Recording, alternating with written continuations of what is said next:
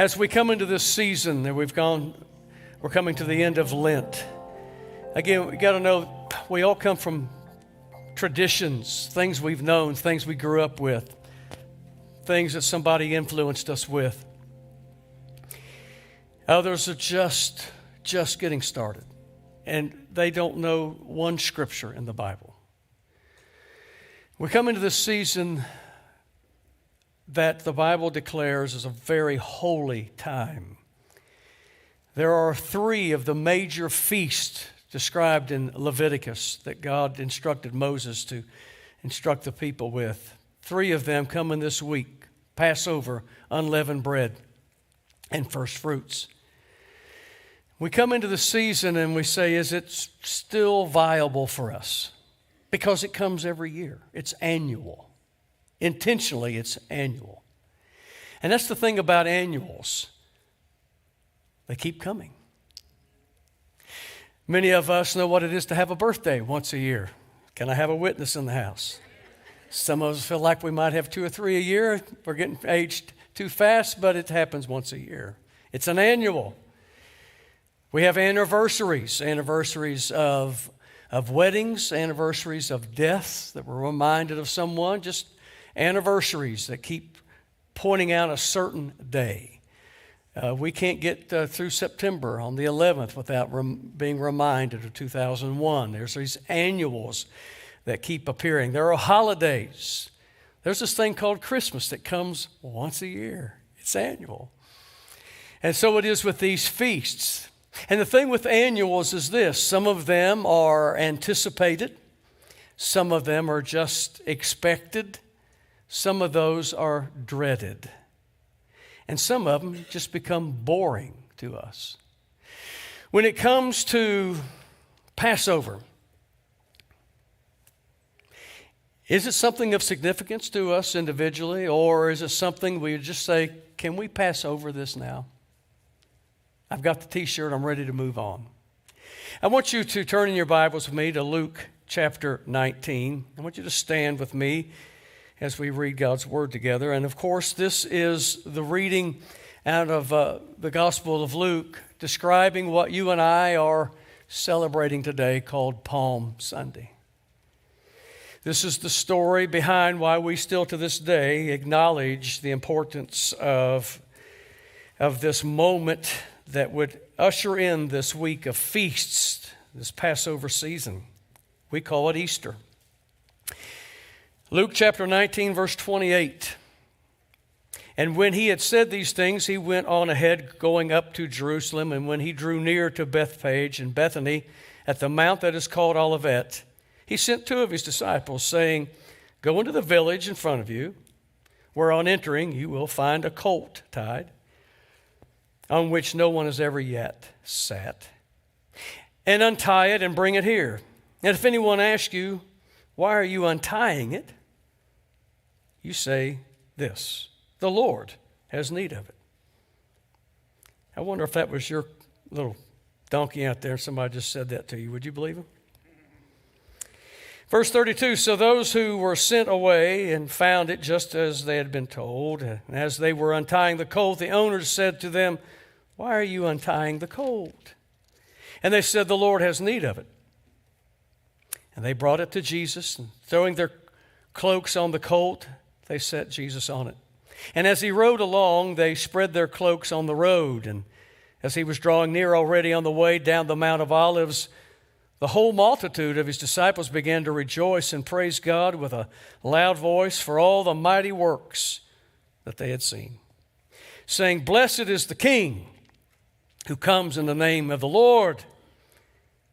Peace in heaven and glory in the highest. Mm. There's always somebody in the group, isn't there? Verse 39 And some of the Pharisees in the crowd said to him, Teacher, rebuke your disciples. And he answered them, I tell you, if, if these were silent, the very stones would cry out. Thank you again for your word, Lord. Let it speak again to us today. In Jesus' name. Before you're seated in person here, would you turn around to somebody and say, It's good to see you? Fist bump them, high five them, air high five them. Play footsies together, do something.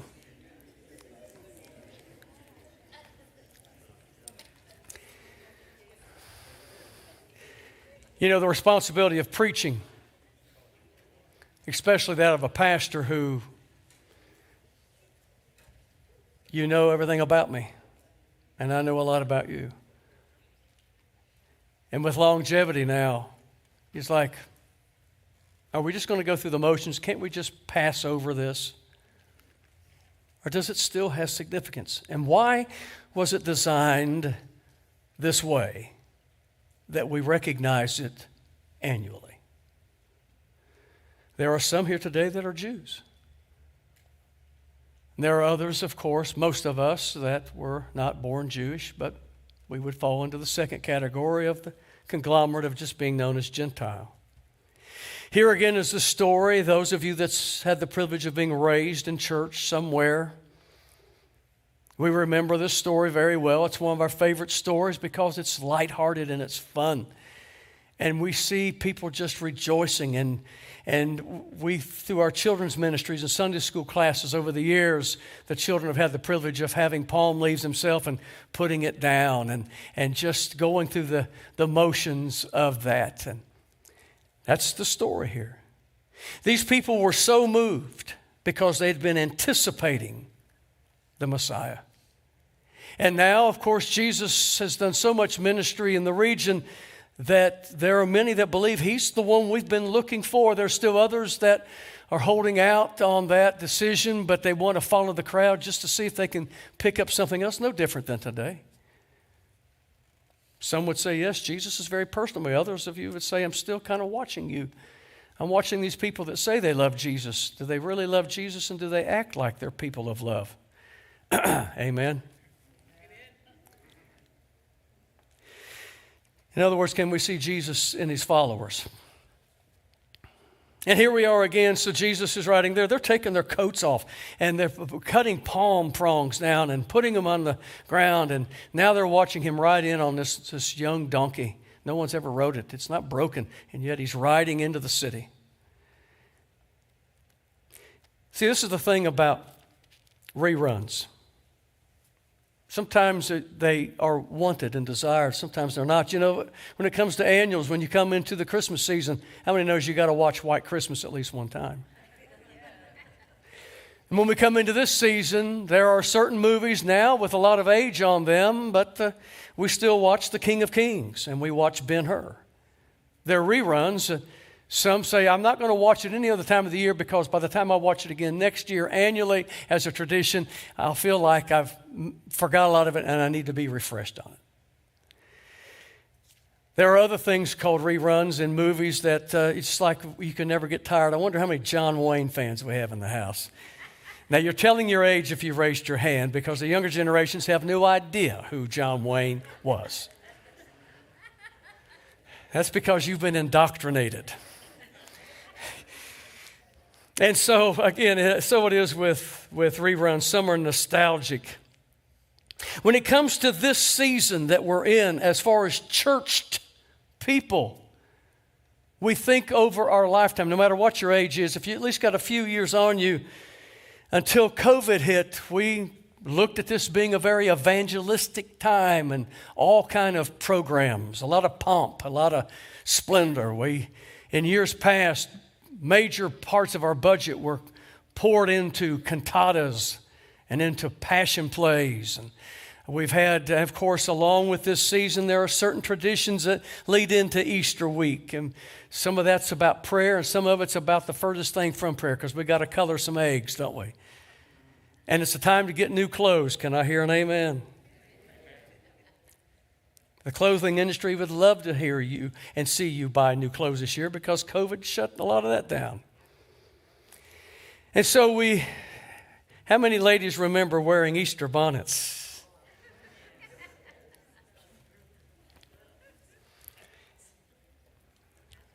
Again, in past years, we've seen a lot of effort, family gatherings coming into the season.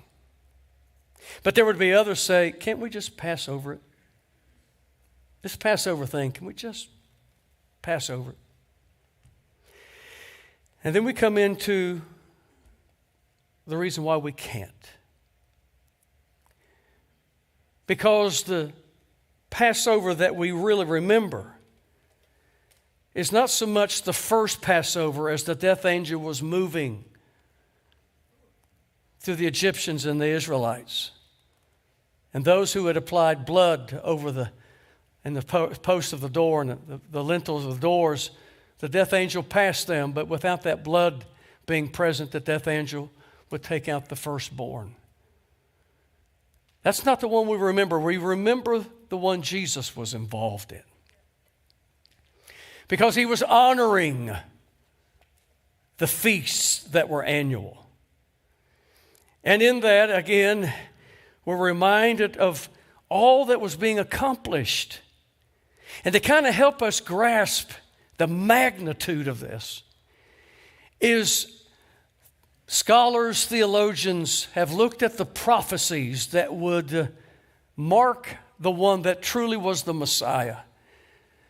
Some of the most conservative numbers would be somewhere around 300 prophecies were declared of the individual who would be known as Messiah.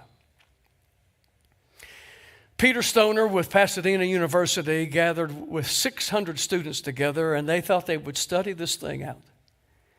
And they said, let's just see about these prophecies. That if even just eight of them were fulfilled in one person in a lifetime, what would that mean? As the study would go on, you realize that if you took a, a coupon and you marked it and you put it into a bowl with nine others, in other words, having a total of 10, and you blindfolded someone and they would reach in and stir it and pull one out, they had a one in 10 opportunity to pick the right coupon that was marked. But to have eight prophecies fulfilled in one personal lifetime is 1 to 10 to the 17th power. What does that look like? And what Peter Stoner and these students found out is to give us a visual, get ready for it, that you could take silver dollars and place them touching each other side by side and cover the entire face of the state of Texas over and over till it was layered two feet deep. And then go in and stir it up wherever you can. Just hire all kind of people. Get volunteers to come together and stir all them silver dollars. He had one marked and all those silver dollars and ask someone to get in any kind of vehicle they wanted to and go anywhere in that state. They could dig down, but to find that one marked silver dollar is 1 times 10 to the 17th power, if only eight prophecies were fulfilled. Wow. We know that Jesus fulfilled not only eight, but all of the prophecies concerning the Messiah. How important is Jesus to us? Again, back to this story. Not only did we have the visual of them putting their cloaks and palm leaves on the ground, but they were singing. And they were crying out in loud voices, Hosanna! Hosanna! Which simply means, save us now. We see you as the one. You are the Messiah. That's why the Pharisees were a, a little nervous with the crowd. We don't want this one to be the Messiah. Matter of fact, you'll find in John 11 57 where the Bible says that they had got their groups together and they said, Follow this Jesus and tell us where he's going to be because we're going to arrest him. And with that common knowledge, Jesus still rode into the city, not on a stallion, not in an armored tank, not in an armored chariot for that time. He came riding in on a donkey, knowing that there were those lying in wait to arrest him. You see, the crowd was crying out, Hosanna, we need you. Hosanna, save us. You're the one. There was a frenzy, there was a stir, and yet this cry came out. Not only of shouting in the moment, but as these Pharisees had the audacity to finally get to Jesus and him knowing their plot, they said to him, You need to settle the crowds down. You need to get them to be quiet.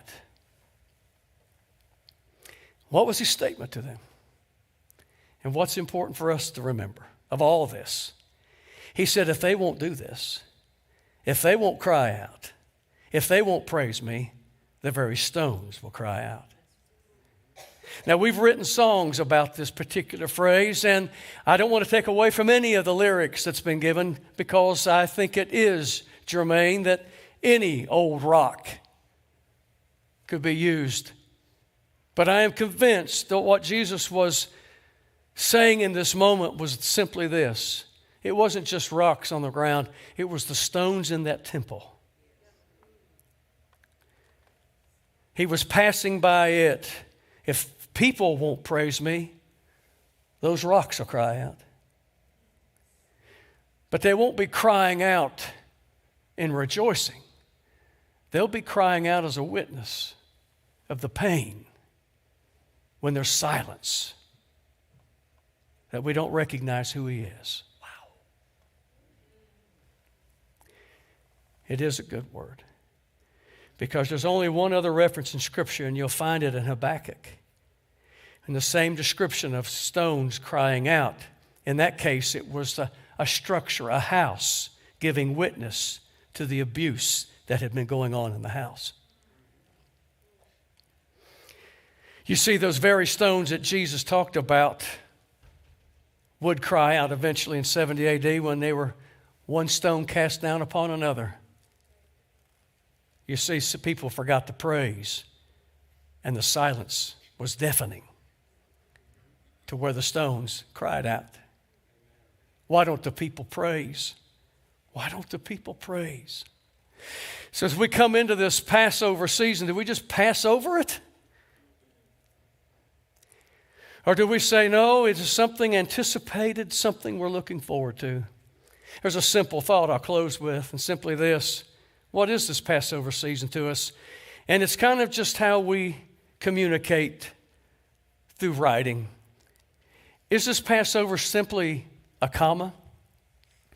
One that, of course, that we we stop and we pause and we think and then we just move on?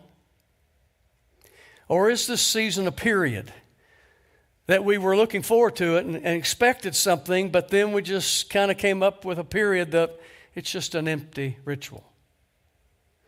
Or is this season distinguished as a question mark? I just don't really know what it's all about. And with, that's the thing about questions. Sometimes it's inquisitive questions that are good. And sometimes it's just a question to get me past the moment. Or we finally ask ourselves, but can it be an exclamation point?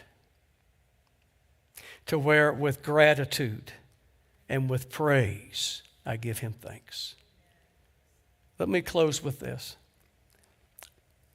These feasts they're not just Jewish feasts. The Bible never describes that. They're feasts of the Lord.